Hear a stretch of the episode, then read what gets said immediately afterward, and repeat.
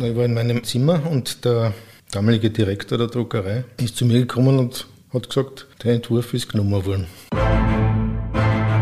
Das kennt einem ja niemand. Und da ist man plötzlich, steht man dann irgendwie im Scheinwerferlicht.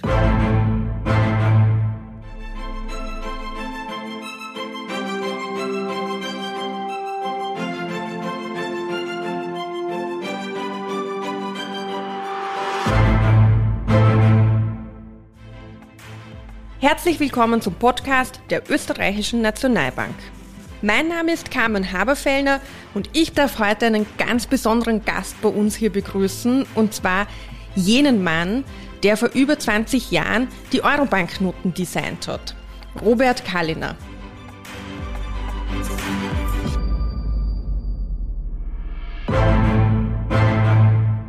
Herzlich willkommen bei uns in der Nationalbank und ich freue mich sehr, dass Sie uns aus Ihrem Ruhestand hier heute besuchen. Ja, und ich freue mich, dass ich wieder mal da sein kann. Danke für die Einladung. Herr Kalliner, bevor wir darüber sprechen, wie Sie auf die Idee des Designs gekommen sind für die Euro-Banknoten, wie wird man Banknotendesigner? Tja, das ist in meinem Fall was eher Zufall oder Glück, wie man es auch äh, nennen möchte. Äh, mein Vorgänger, der in der Nationalbank als Banknotendesigner angestellt war, hat einen Nachfolger gesucht und ist an die Grafische Lehr- und Versuchsanstalt gegangen, um einen geeigneten Kandidaten zu finden. Also er hat da mit den Professoren gesprochen. Ich nehme an, es liegt auch am Naturell, das man dazu damals gebraucht hat. Also eher was Ruhiges, weil man ja, früher hat man noch mit der Hand designt. Also es ist erst einmal mit Bleistift gezeichnet worden, die Entwürfe in Originalgröße. Der Schwarz-Weiß-Entwurf wurde dann in Farbe äh, mit Aquarellfarben, mit Pinsel, auch wieder in Originalgröße gemalt. Also man sitzt da schon ein paar Monate an einem Entwurf und das ist wahrscheinlich nicht jedermanns Sache. Ihr Vorgänger hat Sie also gesucht und gefunden an der Grafischen Lehranstalt in Wien und dann sind Sie in die Nationalbank gekommen und haben eine Ausbildung an sich noch einmal begonnen begonnen, weil Sie ja gesagt haben, man hat damals von der Hand gezeichnet. Weil es ja doch ein Spezialbereich ist, den man eigentlich nur da lernen kann. Und habe immer Zeit lang mit ihm parallel gearbeitet, erst dann in Pension gegangen und dann bin ich eigentlich schon ins kalte Wasser gestoßen worden, weil dann ist eine 1000 Schilling Note äh, zu entwerfen gewesen. Und da bin ich noch dazu äh, für drei Monate nach in die Banca d'Italia nach Rom geschickt worden, um mit dem dortigen Designer, der vorher bei uns auch gelernt hat, das gemeinsam äh, auszuarbeiten. Sie haben es gerade schon erwähnt, Sie haben also auch Schilling-Banknoten vor dem, vor dem Euro schon mhm. designt. Vielleicht können Sie uns ein bisschen was zu diesem Designprozess an sich erzählen. Ich meine, was muss oben sein? Na, zuerst äh, beginnen wir also im Team einmal Vorschläge auszuarbeiten, was überhaupt draufkommen soll. Damals war noch eigentlich äh, vorgegeben, dass es Porträts sein mussten mit passenden Rückseiten. Und man macht eben im Team so einmal eine Auswahl von geeigneten Persönlichkeiten. Also alles mit Porträts. Man sucht schon geeignete Porträtfotos und Motive für die Rückseite. Das wird, wurde damals dem Direktorium präsentiert und die haben aus irgendwelchen Gründen irgendwelche Motive ausgewählt. Da war man dann nicht mehr dabei, also man weiß auch nicht, was die was Kriterien da, ja. waren. Ja. Dann beginnt man eben, kriegt man den Auftrag als Atelier, eben mit welcher Note man beginnt und dann versucht man eben mit diesem vorhandenen Material eine grafische Komposition zu machen. Es muss auch festgelegt werden, welche Sicherheitsmerkmale eingearbeitet werden müssen. Und in dem Prozess wird es auch dann dem Direktorium zwischendurch auch präsentiert. Und die entscheiden, ob man weitermachen soll oder nicht oder anders. Und also durchaus ein sehr spannender, aber wahrscheinlich auch langwieriger es ist Prozess. Langwierig. Auch oft hat man damals sehr lange oft auch auf Entscheidungen warten müssen. Ja. Wie viele Banknoten haben Sie insgesamt designt? Das waren einmal die Schilling-Banknoten, also das waren 1500, 150, 20er und 5000er, das waren mal sechs Werte. Dann sind noch zwei Schilling-Banknoten 500 und 1000er gekommen anschließend. Dann war schon die Euro-Banknoten. Und nach dem Euro wurden dann auch noch Aufträge von ausländischen Banken angenommen. Und da sind auch noch einige dazugekommen. Also Sie haben ein breites Potpourri an Banknoten ja, zu bieten. In 35 Jahren ist es wieder wenig, das Ergebnis, aber dadurch, dass es doch so langwierige Prozesse sind, geht sich das schon aus. Wenn Sie heute noch wohin fahren, jetzt außerhalb des Euroraums, gibt es vielleicht noch eine Banknote, die Sie vielleicht fürs Ausland designt haben oder ist da jetzt abseits vom Euro keine mehr in Umlauf? Oh ja, soviel ich weiß, sind die alle noch in Umlauf. Für Malaysia habe ich ja eine Jubiläumsbanknote gemacht, für Bosnien einen Wert. Also Sie könnten eigentlich fast schon eine Weltreise oh mit ja. Ihren Banknoten machen. Den Euro findet man ja überall. Den Euro findet man überall. Gutes Stichwort. Wir blicken ins Jahr 1996 zurück. Rund sechs Jahre vor der Euro-Einführung oder vor der Einführung des Bargeldes. Ein aufregendes Jahr für Sie. Es kam der Auftrag oder die Info eines Wettbewerbs der Europäischen Zentralbank äh, für das Design der ersten Euro-Serie.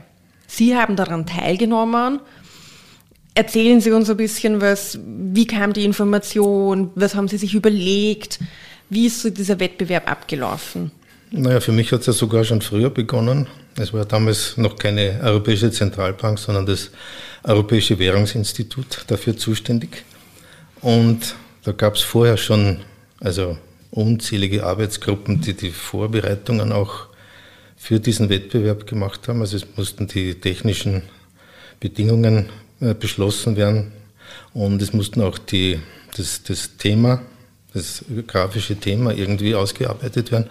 Und da war ich auch schon in einer Arbeitsgruppe bei dem Europäischen Währungsinstitut dabei. Das heißt, ich war wirklich von der Geburtsstunde an äh, involviert sozusagen. Der Euro war ja ganz unterschiedlich zum Schilling, denn das wichtigste Merkmal, es sind keine Personen abgebildet auf den Euro-Banknoten aufgrund des Ergebnisses des Wettbewerbs. Ja. Also grundsätzlich wäre es erlaubt gewesen, äh, Personen abzubilden. Äh, Grundbedingung wäre gewesen, dass es unbekannte bzw. anonyme Köpfe sind. Also sozusagen erfundene, erfundene nicht real existierende Personen. Nicht, genau. Und das war für mich eigentlich ein No-Go. Interessanterweise haben das fast alle anderen haben das gemacht. Okay. Und ich war also einer der wenigen, die also von den Personen abgegangen sind. Darum habe ich mir auch keine großen Chancen ausgerechnet eigentlich. Und ich habe mir für mich einen Ersatz für Porträts gesucht. Also ein einprägsames Motiv, das sich von den Werten unterscheidet. Und habe also mit Architektur überlegt, weil diese Zeitalter und Stile war ja das Thema, irgendwie repräsentiert sein mussten. Und ich wollte nicht nur einfach äh, Architektur-Details verwenden, sondern irgendeinen symbolischen Hintergrund finden. Bin da auch zum Beispiel gekommen, für die Renaissance hätte man eine Kuppel abbilden können als Symbol für Schutz. Oder eben bin ich dann auf eine Brücke für Verbindung und ein Tor für Öffnung und eine Säule für Stabilität. Das war das die erste Idee. Und das war mir dann, war mir dann selbst noch zu kompliziert, weil man muss ja das auch leicht erklären können den Menschen. Und haben wir jetzt die Idee der Brücken und Tore durchgezogen auf alle Banknoten aus den verschiedenen Stilrichtungen. Und das dürfte auch die Jury dann irgendwie überzeugt haben. Wie lange hat es gedauert oder wie viel Zeit hatten Sie, um Ihre Entwürfe zu fertigen, zu überlegen und die dann einzureichen? Äh, wenn ich mich richtig erinnere, waren das, glaube ich, sechs Monate. Ein ambitionierter Plan. 1996 war das. Das war irgendwann Mitte des Jahres, war der, die Ausschreibung oder bis September oder was, musste man die Entwürfe abgeben. Bei mir hat es relativ lang gedauert, bis ich zu einem Ergebnis gekommen bin. Und immer je größer der Druck wird gegen Ende des Termins, desto entscheidungsfreudiger wird man und dann geht es auch irgendwie schnell am Ende. Und das war auch der Grund, warum meine Entwürfe eigentlich ganz schlecht ausgearbeitet waren. Es war wirklich nur skizzenhaft. Ich habe wirklich nur die Idee kurz äh, dargestellt mit einer kurzen Beschreibung dazu, was mir auch bei den Konkurrenten dann etwas, wie soll ich sagen, die waren ein bisschen enttäuscht, weil die haben ja das bis ins kleinste Detail ausgearbeitet gehabt. Und meins war eher schnell gemacht und hat trotzdem überzeugt. überzeugt. Und sind Sie dann, also haben Sie das dann selber präsentiert oder war das eher, Sie Nein, haben das, das da hingeschickt? Das war ganz kompliziert, ganz anonym. wurde das hingeschickt an irgendeinen Notar in Frankfurt. Der hat es dann wieder noch mehr alles weg, was irgendwie auf den Absender hinweisen könnte. Das ist dann nur mit einer Nummer versehen worden. Also die Jury wusste nicht, dass ihre Entwürfe aus Österreich ist, kommen? Nein, nein. Die haben dann so eine quasi Shortlist von zehn Entwürfen ausgesucht und das ist dann dem Rat vorgelegt worden und die durften dann die Endentscheidung von drei Entwürfen treffen. Dann wurde noch so ein Feldversuch gemacht. Das und bis dorthin wusste nie jemand, wer hinter welchen oder welches Nein. Land hinter welchen Nein. Entwürfen steckt. Einfach um auch diesen das demokratischen erst, ja, ja. Prozess Nein, zu wahren und die Unabhängigkeit. gewesen, wenn das vorher durchgesickert wäre. Dann, also es war höchste Geheimhaltungsstufe. Und dann kam eigentlich wahrscheinlich auch ein bisschen so die erlösende und freudige Nachricht, dass Sie den Wettbewerb gewonnen haben.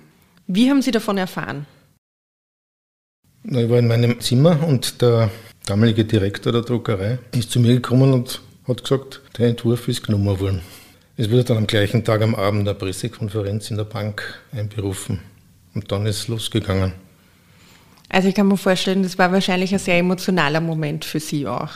Das kennt einem ja niemand. Und ja. da ist man plötzlich, steht man dann irgendwie im Scheinwerferlicht. Und ich glaube, meine Frau hat es erst durch die Nachrichten erfahren, weil ja noch in der Bank waren. Also wir haben dann erst dann telefoniert nachher. Also Sie sind eigentlich von 0 auf 100 eine komplett bekannte Person der Öffentlichkeit mhm. geworden, weil Sie ja gesagt haben, Pressekonferenz, es war sicher das Fernsehen da, ja, Journalisten. Ja, und diese ganzen Fernsehsendungen habe ich eher über mich ergehen lassen. Ich habe das Gefühl gehabt, ich muss halt.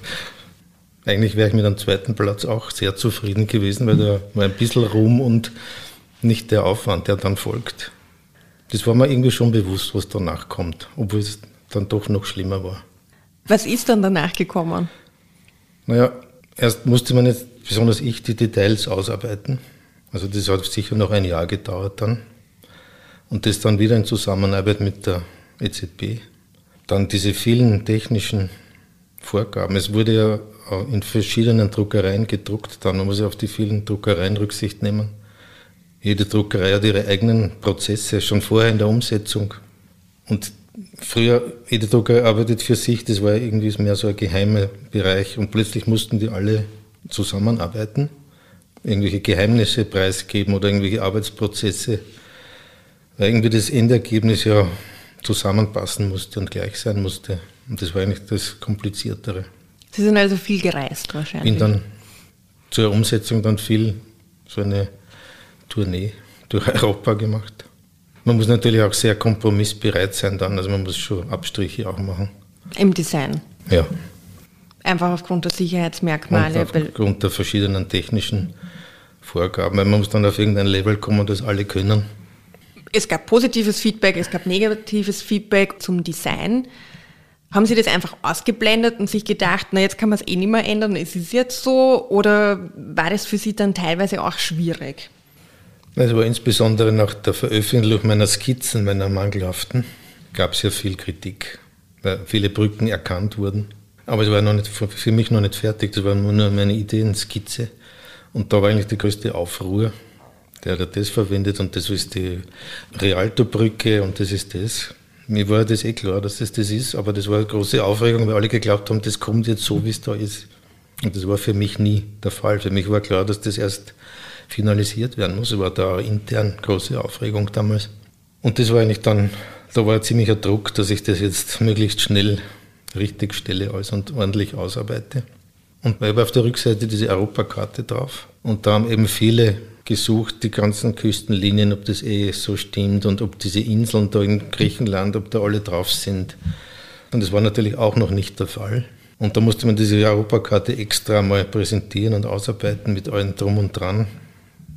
Die griechischen Inseln gibt es ja so winzige, die überhaupt nicht die ja fast gar nicht können. sichtbar sind. Ja. Jetzt hat man versucht, einen Modus zu finden, welche Inseln drauf müssen, welche nicht. Jetzt hat man von dem 5-Euro-Schein den kleinsten druckbaren Punkt, der technisch möglich ist, hochgerechnet auf Quadratkilometer und ist darauf gekommen, dass 400 Quadratkilometer der kleinste Punkt der druckbar ist und alle Inseln, die größer sind, müssen drauf und alle, die kleiner sind, kann man weglassen. Dann hat man noch Inseln, die nahe beisammen sind und klein sind, die hat man dann zusammengehängt. damit man eine größere Insel zusammenkriegt. Und das waren dann unter den Ländern noch einige Verhandlungen. Also der Verbraucherin und dem Verbraucher ist das wahrscheinlich alles Völlig gar nicht egal. bewusst Nein, und wie viel wurscht. Arbeit und Details da eigentlich auch die dahinter kein Mensch stecken. sieht und auch kein Mensch beachtet. Sie wüssten es. Ich kann mich dunkel erinnern, ja. Und dann kam es zum Punkt, wo die Banknote finalisiert war. Mhm. Und ihre Arbeit war dann eigentlich vorerst mal getan. Beziehungsweise mhm. sie mussten ja nicht nur eine Nominale, sondern ja, es waren ja, waren ja mehrere Nominalen. Ja. Der Druck beginnt. Sie haben nun diese Banknote das allererste Mal in der Hand. Wie fühlt sich sowas an? So ein allererstes Mal war eigentlich erst dann 2002, wo sie ausgegeben wurde, wo sie jeder in die Hand bekommt, weil für mich ist erst ab dann ist irgendwie erledigt. Dann, wenn es einmal allgemein gut ist, dann ist es irgendwie weg. War das 1.1.2002, mhm. war das so auch ein bisschen eine Erleichterung, so Projekt erledigt, die Menschen haben nun den Euro in der Hand und ich kann mich jetzt mal ein bisschen erholen? Ja, irgendwie so ein Gefühl war das, war, es war wirklich was zum Abhaken an dem Tag. Wenn es einmal draußen ist, ist es draußen. Und war das ein sehr emotionaler Moment? Sie waren ja, glaube ich, ich auch am Rathausplatz. Am Rathausplatz. Und haben mit ausgeteilt, oder? Äh, ich habe zugeschaut, so, wie der Gouverneur ausgeteilt hat. Aber war das ein sehr emotionaler Moment?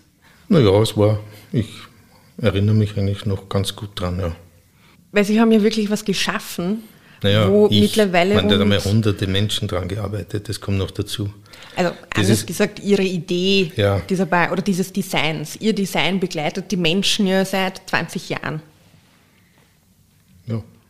Aber trotzdem, das Emotionale ist eigentlich wirklich das, dass so viele Menschen an diesem Projekt, an diesem einen Ziel gearbeitet haben. Und was war die größte Herausforderung, wo Sie sagen, rückblickend, da habe ich mir vielleicht sogar kurz gedacht, das wird jetzt nichts mehr und ich schaffe oder ich schaffe es zeitlich nicht oder also die Herausforderung ist so immens, dass man sich kurz einmal denkt, eigentlich. Ja, das nein. war eigentlich noch in der Entwurfsphase. Also da habe ich zeitweise schon gedacht, mir fällt nichts Gescheites ein. Bis zum Schluss. Also es war wirklich bis zum letzten Tag. Ich glaube, es ist wirklich am letzten Tag, es ist in Frankfurt angekommen. Und Sie, weil Sie haben sich ja, wie Sie vorher erklärt haben, für äh, Architektur entschieden. Mhm.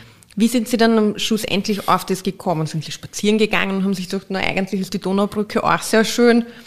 Könnte irgendwie sowas sein oder Nein, was hat Ihnen Inspiration gegeben? Die Suche nach diesem symbolischen Hintergrund, die hat mich dann angetrieben. Und dann eben zu jeder Stilrichtung ein Motiv finden, dieses Motiv dann so verändern, dass es dieses Motiv in Wirklichkeit nicht gibt. Das war eigentlich auch eine große Herausforderung. Das musste man dann noch nach, nach Beendigung des Wettbewerbs noch mit Spezialisten, also da habe ich noch Unterstützung gehabt von einem Brückenbauingenieur, der also auch geschaut hat, dass die Konstruktion stimmen könnte, wenn es die Brücke gäbe. Das war auch wichtig. Und auch die Architekturmotive wurden auch noch von einem Spezialisten überprüft und wurde auch sehr viel unterstützt, dass also die Stilmerkmale stimmen damit niemand sagen könnte, Moment ist, einmal, tolle ja, aber, Brücke, ja, so aber, aber nicht, ja. in genau. Wahrheit könnte die so nie gebaut werden. Eben, und das war auch ein wichtiger Aspekt von dem Ganzen. Die wurden ja mittlerweile nachgebaut, ja, diese Holland. Brücken in Holland. Ja, so. Waren Sie schon mal dort? Nein, nein, wurde leider nicht eingeladen zur Eröffnung. Sehr schade. aber es sind sehr ein bisschen kitschig, es sind so aus Beton gegossene okay. Nachbildungen in winzig.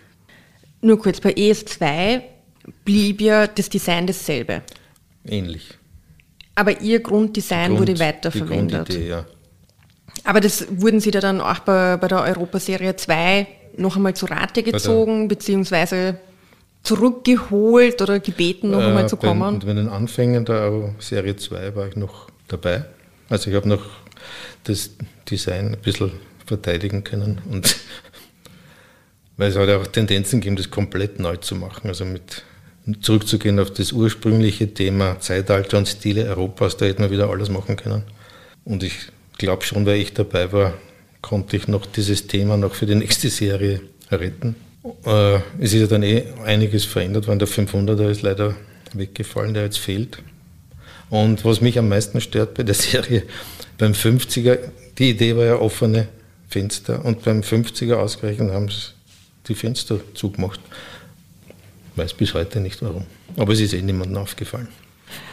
Zugegebenerweise ist es mir auch nicht aufgefallen. Ja. Ich werde aber nachher sehr schnell nachschauen ja. gehen.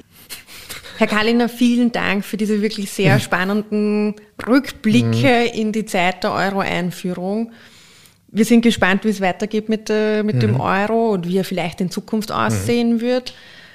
Und vielleicht sehen wir uns ja wieder mal oder sprechen wieder mal über den Euro. Ja, würde mich freuen. Das war eine weitere Folge von Die Nationalbank, der Podcast. Bei Ihnen ist noch eine Frage offen geblieben? Dann schreiben Sie uns gerne eine E-Mail via socialmedia.oenb.at oder natürlich gerne auch eine Nachricht über unsere Social Media Kanäle, Twitter und Instagram. Bis bald!